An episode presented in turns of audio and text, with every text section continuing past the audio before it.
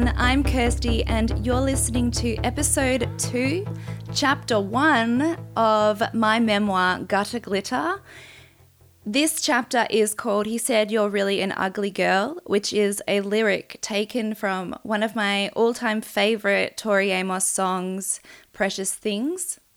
If you're listening on Spotify, you will be able to hear the full track at the end of this episode. Fingers crossed that all goes well.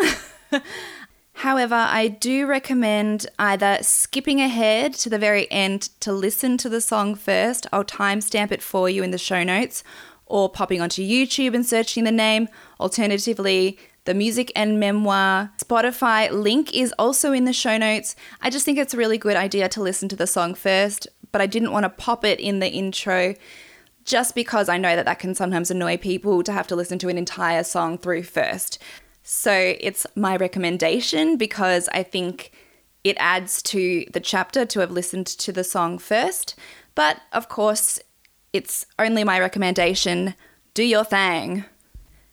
I just wanted to say a really quick thank you to everyone who listened last week.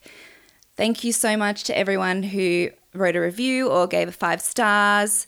Uh, it means the absolute world to me. This is the biggest project of my life, and um, it's incredibly vulnerable sharing my heart and soul with you in this way. So, every little bit of uh, validation that I can absorb through your words um, and your stars and your emojis on Instagram uh, really, really does make it worthwhile. So, thank you. I see all of your comments and you're very much appreciated. And keep the five stars coming. I would be doing finger guns if you could see me right now, and it would be very humiliating. So just imagine I didn't say that and that I am not doing it alone in my bedroom right now. All relevant links that you need will be in the show notes. So, links to wherever to find me on social media. Mostly, I just use Instagram at Gutter Glitter Memoir, so connect with me there. And the link tree will send you to iTunes, Spotify, where you can get my music, where you can eventually get the book. Pre sale will be available very soon. Oh, and anything else you need, I'm sure is there as well. I'm constantly adding to those links. I recently posted the video of Tuscany. Uh, which is the song that was on last week's episode. So if you were interested in watching that, that's up on the Instagram. It's also on my YouTube. Finally, as promised, there will be another episode coming out later this week, which, on the back of reading this chapter, is an interview with my mum. So we get to talking about this time in my life and get her perspective on events. So that's sure to be an awkward one. anyway, that's enough from me. Let's get into this week's chapter. Chapter 1 he said, You're really an ugly girl. Soundtrack Tori Amos, Precious Things. I am a millennial child of the 90s who grew up in a white, middle class home in the safest suburb of Australia's most livable city of Melbourne.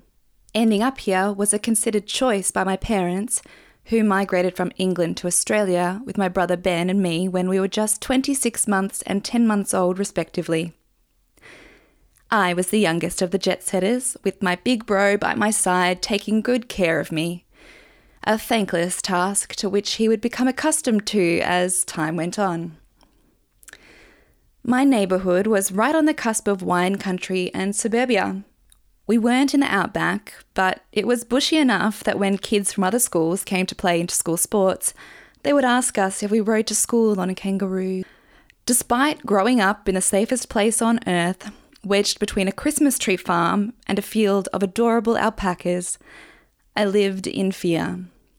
Today, it would be diagnosed as a severe case of general anxiety disorder. However, as I had no formal diagnosis, I was left to assume that it was normal to live in a state of perpetual terror.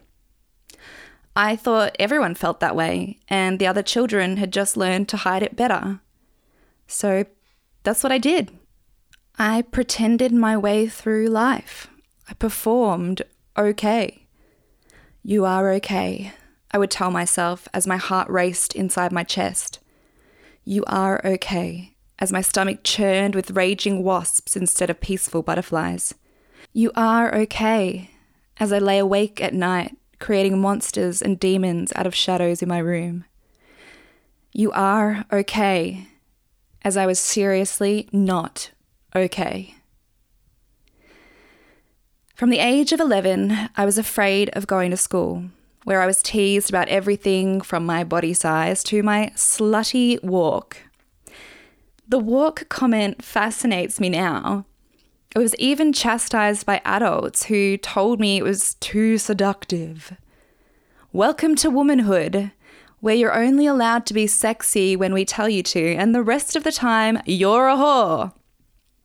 At 14, during my first foray into the world of amateur theatre, I was told in front of the entire cast of The Sound of Music that if I didn't correct my walk, I wouldn't be allowed to play nun number three. At 14, I was publicly slut shamed for my walk. When I think about it now, I'm sure I was channeling my insecurities into what I thought was a strong, confident stride in the hopes that it would make me feel more powerful. That and the fact I came from a dance background. So, while everyone around me was trying to shrink themselves to fit in, I was puffing my chest out loud and proud, as if to say, Make way, world! I've arrived! The world would soon bite back. There is a myriad of reasons I could hypothesize as to the cause of my anxiety my dad working interstate with minimal contact for as long as I can remember, Ben and I being uprooted as infants and taken to a strange new land, or Ben's severe asthma, which plagued my parents with worry for the first two years of his life and, understandably, drew attention away from me as a newborn. These were all destabilizing events for a very young child. But it's hard to point the finger and say this this is what caused my unrelenting terror, because I never actually felt traumatized. What I do remember is regularly watching horror flicks like Scream, I Know What You Did Last Summer, and even The Shining at a friend's house in primary school. Then lying awake for hours afterwards, petrified. And I remember the moment when I had watched one film too many something in me just snapped. To this day, my family and I refer to The Sixth Sense as the film that shall not be named, because it was the straw that broke this camel's back. After seeing this film at the cinema when I was 10, I didn't sleep properly again for two years. I had to play the radio at full volume and make my room so bright it resembled a torture technique used by the cartel. Ah, soothing. Every time I closed my eyes, I could see Haley Joel Osment's creepy little face getting locked in a cupboard, or Mischa Barton choking down poisoned soup. Nobody needs that much Haley Joel in their life. Nobody. I had no idea it was unusual to feel like you could die at any moment. Did you know guinea pigs are so sensitive that the slightest change in environment can shock them to death? Yeah, that me. When I was at school, I would worry about having to go home where sleep and nightmares were inevitable. Though school wasn't exactly a sanctuary either. The anxiety got in the way of my learning, and I was badly bullied. I was trapped in a constant cycle of fear that would last the entirety of my school career. But unlike that little guinea pig, I was never given the sweet relief of death. The first time I became aware that I was lesser than the other girls was in kindergarten, at just four years old. I decided I must be the ugly kid during a game of Kiss Chasey because no one wanted to play with me. Who knows what those kids were really thinking? Probably that girls had cooties. But I clearly recall feeling that their disgust was my fault. Confused, I looked at my blonde, sun kissed friend who didn't have my little belly of puppy fat and figured that must be it. That's why they don't like me. I'm fat, and fat is wrong. It's an interesting memory because it is so vivid, yet I'm unclear how I learned so young that being fat was the worst thing a girl could be. My parents never spoke critically about their bodies in front of me, or never commented negatively about mine. My first memory of being told I was fat wasn't until the ripe old age of seven, when a friend asked with a smirk, Why are you fat? I don't know, bitch, why is your face so busted? Is what I should have said. But I just grimaced awkwardly and put down my ham and cheese sandwich. As a teenager in high school, I worked in before school care. I was preparing the kindy kids their snack one morning when I observed an interaction between a little boy and girl. The little girl sat at the table eating a slice of apple and rubbing her round belly. The little boy leaned over and started rubbing it too. He was beaming. I watched nervously, readying myself for a speech on bodily autonomy, when he declared with utter appreciation, You have a beautiful belly. The little girl laughed and proudly presented her belly to the room. Everybody delighted in her full belly as she giggled and smiled, ear to ear. I often think about that exchange and wonder how different my body image would be if someone had responded to my differences with curious amazement rather than disdain. For me, the bullying was relentless. I was too embarrassed to tell my parents, so I bore the burden alone. Occasionally, I would tell mum about a new fad diet I was trying out, but I felt I had failed unless I'd lost a dress size in a week. I enjoyed dance, long walks listening to Jewel on my Discman, and yoga, but loathed team sports.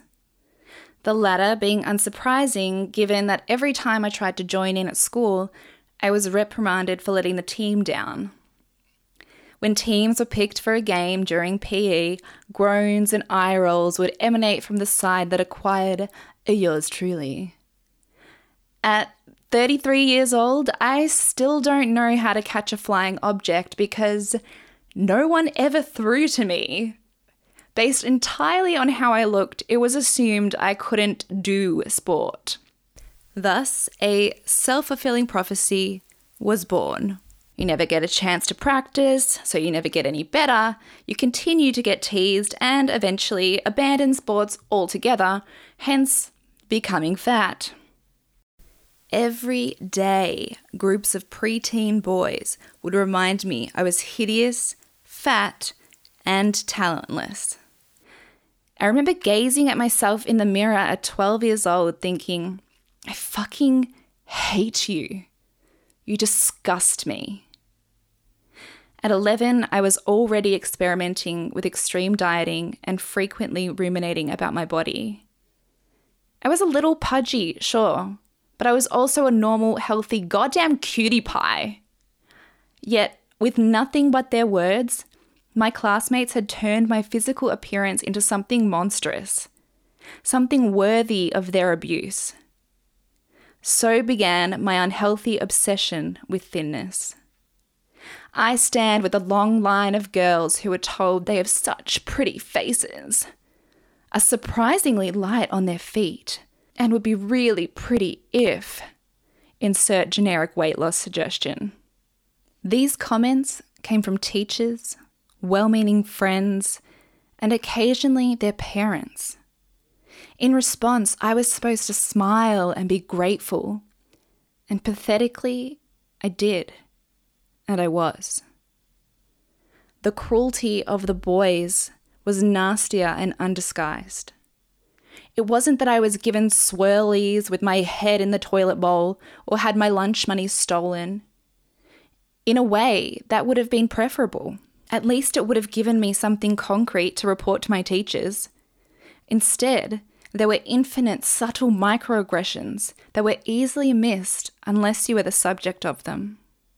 It was a sniggering when I ordered my lunch at the tuck shop. It was the exact same lunch as the girl next to me, but it was unacceptable for me because I was chubby. It was impossible to win.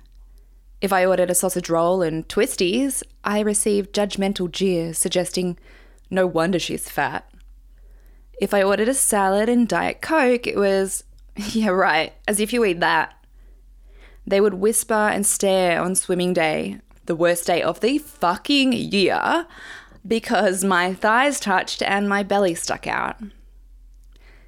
Then there was the boy I liked, who, by some miracle, actually liked me back. He came right up to me in the first week of year seven and asked me for my phone number or landline back in those days. Quite bold for a 12 year old. Shit, most men in their 30s are too afraid of rejection to pull that off. I was impressed. Shaking, I recited my phone number to him in disbelief. Part of me was sure this was a cruel prank, the rest of me bursting with excitement. I went home that afternoon, sick with nerves waiting for that call to come. Finally, the phone rang. I'll get it! I announced to the household a millisecond after the first ring. I had never been so nervous. Hello? I said, quiet as a mouse, and suddenly realized I was too nervous to produce any sound. Hello, it's James. Uh, is Kirsty there? Everyone in 2001 was called James. It's me. It's Kirsty. I replied, but only in my head. I was so overcome by the shock that he had actually called that I couldn't speak. Hello? Is anyone there? He said again. I was mortified. It took everything in me to squeak out the words, It's me. Oh, hey, he said, cool as anything. Sorry, I can't really hear you. Can you speak up a bit? I'm trying, I thought. Why is it so loud in my head? But any attempt to speak resulted in me opening and closing my mouth silently in the kitchen like a guppy. At that point, I must have blacked out because the rest of the conversation, if I can call it that, is a blur of me trying to breathe words into the phone loud enough for him to hear and him asking me to repeat myself. After a while, he gave up and said, uh, Okay, well, see you at school, Kirst. Oh my god, he called me Kirst. I mouthed the words goodbye, James, and he eventually hung up. I looked at the floor, waiting for it to open up and swallow me whole.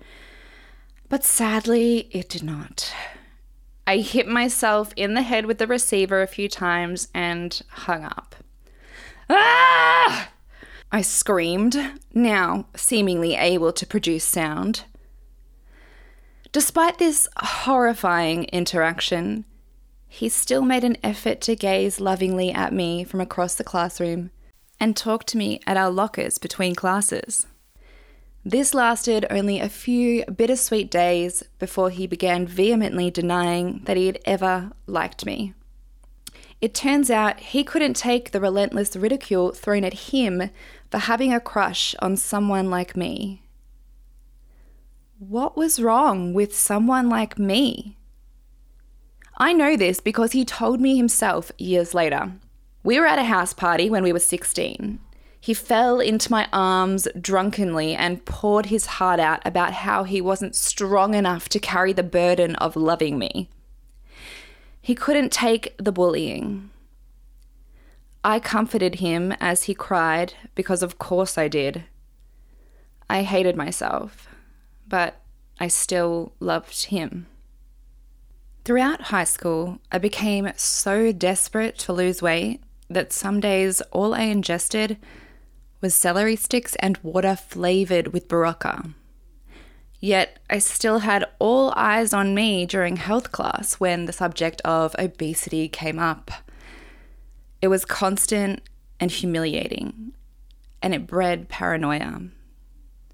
To this day, I hate my physical appearance and fear that weight gain will result in ridicule and assumptions of laziness, uselessness. I fear it probably more than anything else in the world. Though I wasn't innocent either. I felt so small and insignificant after years of incessant humiliation and name calling that I took out my hurt on people who never deserved it. I could be intimidating and mean. Of course, I only ever picked on kids younger than me. What a big, strong girl I was, bullying those who couldn't fight back. If I have contributed to anyone's lifelong insecurities or suffering with my cruelty, as my bullies have done for me, that will be the deepest shame of my life. To those people, I am so sorry. I know it is such a small, insignificant word. I know it means nothing if the damage is already done, and I know it's not enough. I just hope that the rest of your world was kinder to you than I was, and that you flourished in spite of me. In my 12 years of schooling, I only had one teacher who noticed what I was going through and made a conscious effort to protect me. Not by calling people out, which he knew would only make things worse, but by avoiding situations that would invite derision. Mr. Howes taught PE and maths, my two most dismal subjects, and therefore minefields for taunting. On this particular day, it was time to test our sit up game. Now, as a teen, I had yet to discover the joys of cardio. JK, there are none. But I had dusted off mum's old Jane Fonda bums, tums, and thighs VHS tape in an attempt to fit the mold. Naturally, it didn't change my body shape one iota because of my peasant genes. Cheers, Manpa. But beneath all that jiggled, I was strong. The test was to attempt 100 sit ups in a row. I smashed it out of the park with ease. But as the class called out their scores 47, 72, 81 I was getting progressively more anxious about announcing my own. I knew that in admitting my perfect score to the class, I wouldn't be met with congratulatory responses but rather a barrage of disbelief from the boys who considered themselves athletes yet had failed at the task.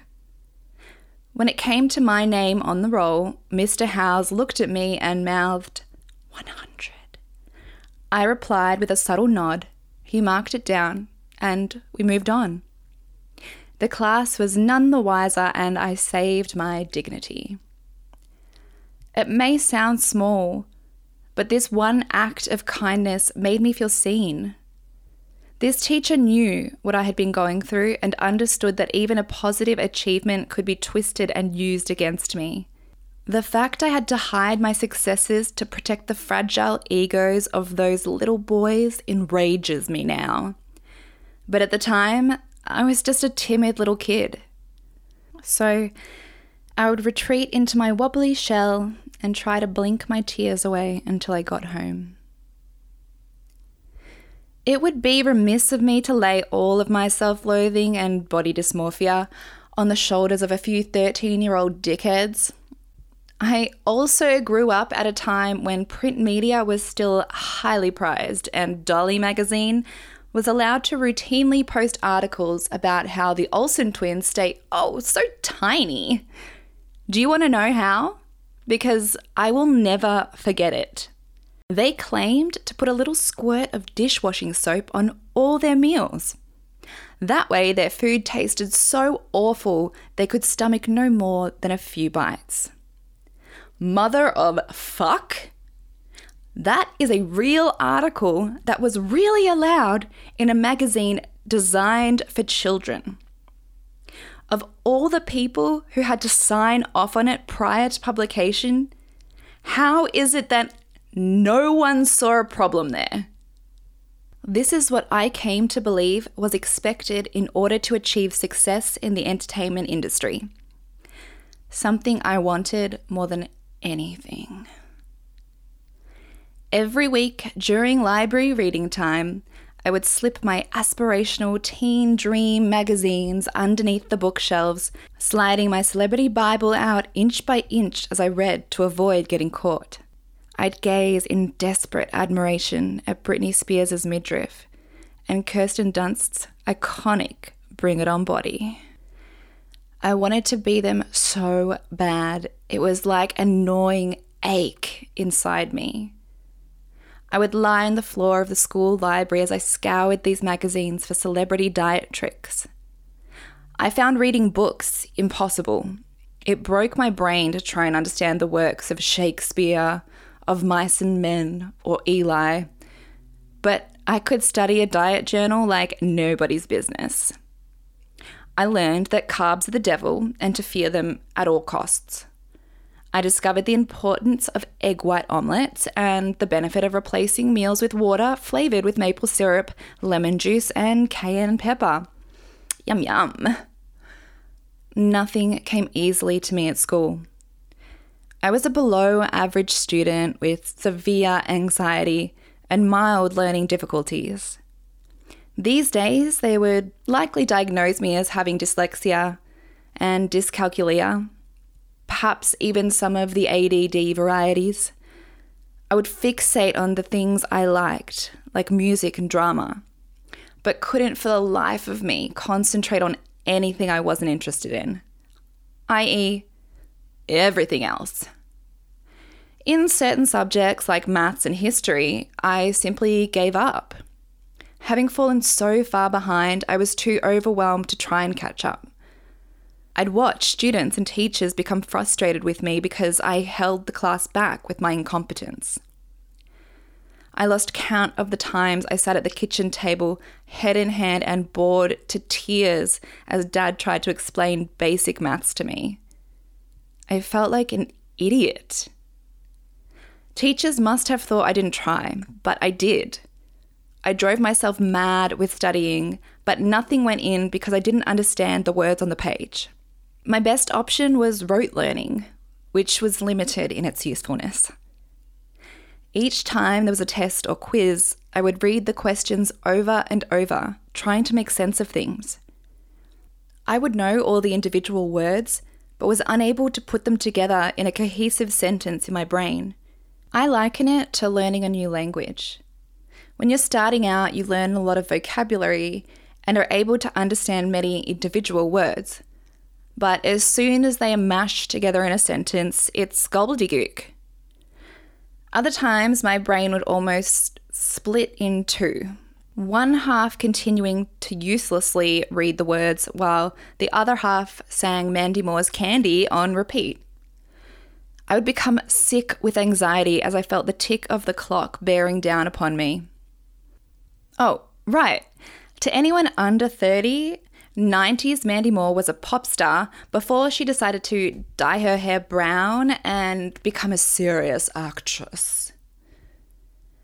Perhaps in an attempt to limit my feelings of failure at an academic and sporting level, I developed an overriding obsession with the things I was naturally good at, like music and performance. More accurately, with fame. Having received some encouragement through several years of choir, I added cello lessons, dance, drama classes, and private singing tuition. My goal was to be a triple threat by the time I was 16, like Britney Spears in Crossroads era. She was brilliant, okay? But as the only vocal coach in school was classically trained, I was forced into a more Charlotte Church like bubble not great for my already dwindling popularity, but fabulous for my vocal development. When not anxiously shivering in the corner like a freezing chihuahua, I spent my youth pursuing my fame objective like a job. It was more important than education, more important than friendship, and certainly more important than my sanity. It was all I cared about. Well, that and love.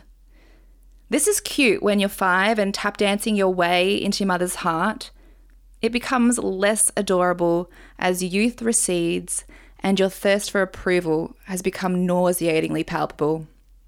Still, I didn't care. I had my goal, and nothing was going to get in my way. You know that shit you see written on throw pillows at your aunt's house? Reach the sun and you'll end up among the stars. Well, screw that, I thought. I am the sun and you will revolve around me. I felt like I had this powerful secret. I'd been blessed with a vision of my destiny, and if I could just work really hard and throw everything I had into my craft, I would achieve greatness. Most of the time, however, while waiting for my sun to rise, I was burdened by crippling self doubt and a constant sense of failure, vehemently confirmed by my classmates. In truth, I was pretty good. I had a nice enough voice to score some places in a couple of teen vocalist eisteddfods and continued to perform in amateur theatre with retired drama folk and young desperados just like me. But good wasn't good enough to be noticed. And as the years went by, the burden of failure grew. Eventually, I was forced to admit I was no longer enjoying myself. In fact, I was really struggling. I had turned something I enjoyed into a kind of evangelical commitment. I wasn't just under my own personal pressure to succeed, but I would be denying my God given gifts if I decided I wanted to direct my attention elsewhere. Despite the taunting I received or the numerous soul crushing disappointments I endured, I never gave myself a break. I didn't know how.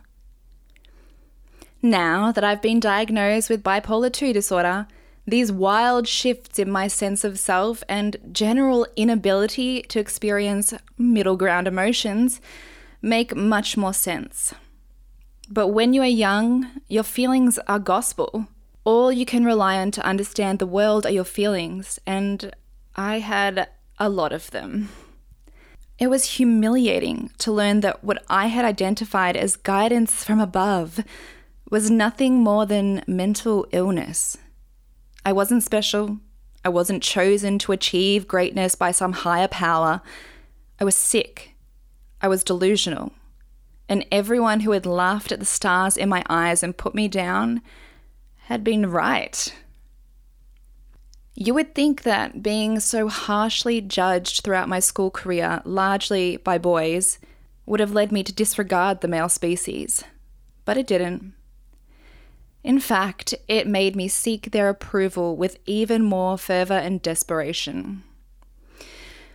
I'd been so damaged by their daily comments about my appearance and abilities, or lack thereof, that I had no self esteem left to bolster myself up. I gave them all my power and decided they must know best. If everyone is saying I'm wrong, it must be true. It was a deeply confusing time because I could seemingly do nothing right. And all I wanted was to get whatever it was right. Even on the days I saw my reflection and was lucky enough to see myself for what I truly was a goddamn gift to the universe. By the end of the school day, having been chastised for everything from how my curls looked like pubic hair to wearing too much or too little makeup, and of course, my overall fatness, I resented myself again. I was never free of their abuse because even when they weren't around, their voices rang so loud in my head that I would end up berating myself as their stand in.